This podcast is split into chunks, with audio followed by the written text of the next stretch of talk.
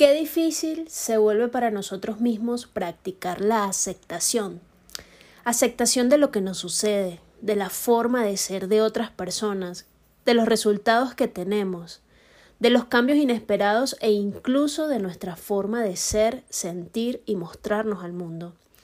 Exactamente de cómo nos vemos al espejo.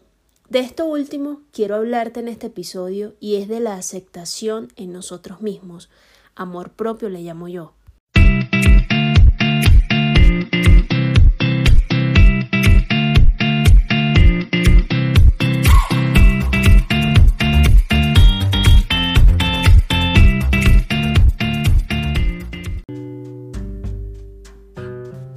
Como siempre, me gusta comenzar mis contenidos haciendo la definición clara del término que voy a tratar para partir de allí comenzar a desnudarlo o a entender su verdadero sentido.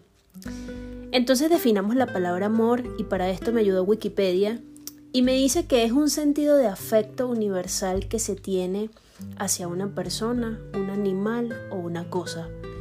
Partiendo de esto te quiero preguntar, ¿cómo están siendo tus sentimientos hacia ti mismo, hacia ti misma? ¿Te agradas? ¿Te gusta lo que ves al espejo? ¿Sientes amor por lo que haces diariamente, por lo que eres y tienes? De responder sí, trabaja cada día en fortalecer ese amor y de responder no, pregúntate, ¿qué necesito para sentir amor propio? Yo digo que el amor propio debería ser el amor de la vida de todos y esto es algo que durante mucho tiempo me costó entender. Viví mucho tiempo de mi vida buscando aceptación de otros acerca de mis ideas, de mi forma de ser, que si eres seria, amargada, callada, entre muchas cosas, y vivía guardada en una pequeña caja, por cierto, súper incómoda, que me permitía ser aceptada bajo los lineamientos o esquemas de otras personas o incluso de la sociedad.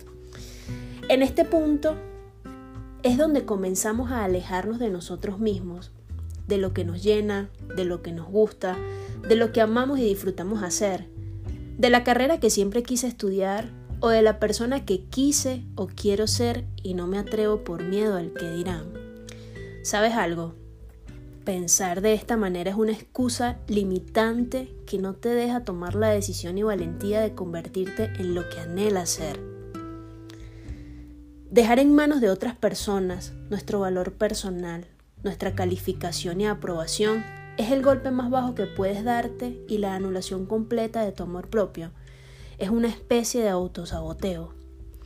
El amor propio debería ser como nuestro deporte favorito, una actividad que todos por salud deberíamos realizar con pasión y mucha disciplina.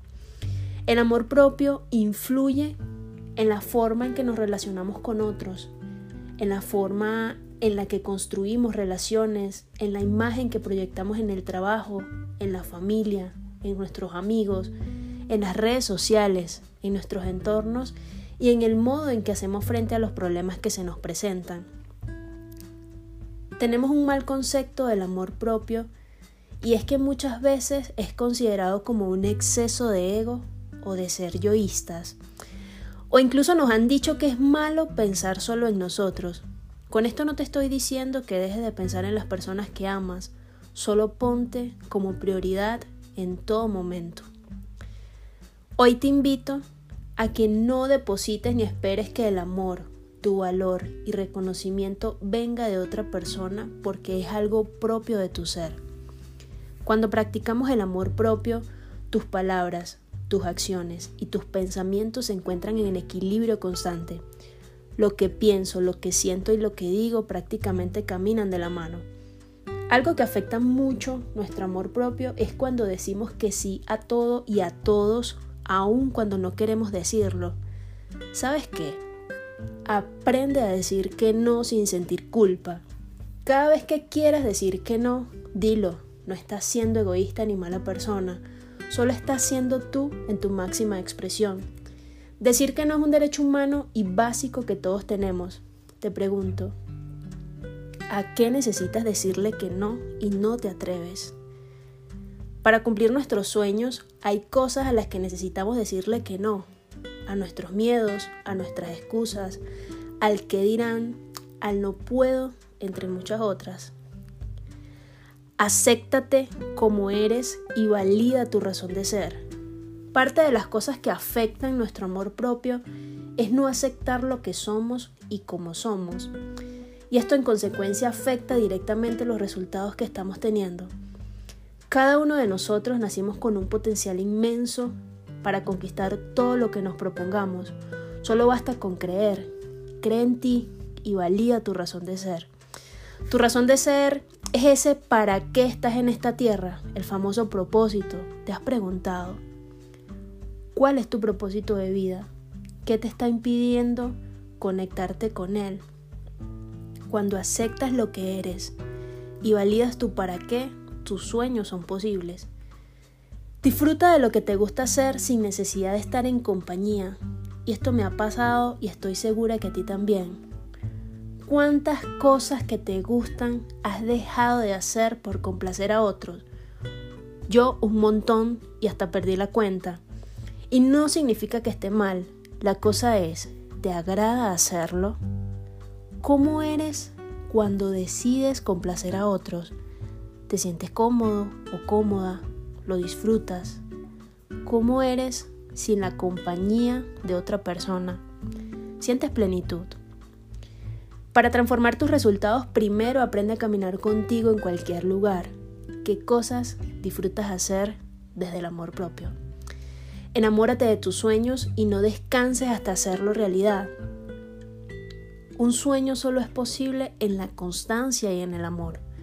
Nos decimos muchas veces que eso que queremos hacer o lograr es imposible y te pregunto, ¿qué te hace creer que es imposible? Cada vez que te conectas con tus sueños desde la acción, estás más cerca de ellos. Suelta el deseo y muévete para dar pasos firmes. Recuerda que querer no es poder, acción es poder. Vive y disfruta del presente. Despréndete del pasado, de lo que hacías, de lo que eras. Trabaja en construir tu presente. Es lo único que tienes y que tenemos hoy. El ayer ya pasó, el mañana lo desconocemos por completo. Y siempre me gusta mencionar esta frase de Chartol que dice, cuando te haces amigo del momento presente, te sientes como en casa donde quiera que estés. Si no te sientes cómodo en el ahora, te sentirás incómodo donde quiera que vayas. Analiza tus entornos y rodéate de personas positivas. Una persona que se ama, se protege de las personas tóxicas y no pierde tiempo con aquellas que intentan envenenar su espíritu. Lo creas o no, a tu alrededor existen un montón de personas que no te suman ni te potencian a ser mejor. Y con esto no te estoy diciendo que esté mal o que esté bien, solo aprende a relacionarte con efectividad, ya que no se trata solo de huir o poner distancia, porque el amor propio también es saber desenvolvernos ante situaciones más complejas, sabiendo imponer nuestros derechos y necesidades. Quiero invitarte también a perdonarte y es que en ocasiones podemos ser muy duros con nosotros mismos. Es importante reconocer que ser responsables de nuestras acciones no implica que tengamos que castigarnos por ellas toda la vida o sentir que llevamos una cruz encima por alguna mala acción del pasado.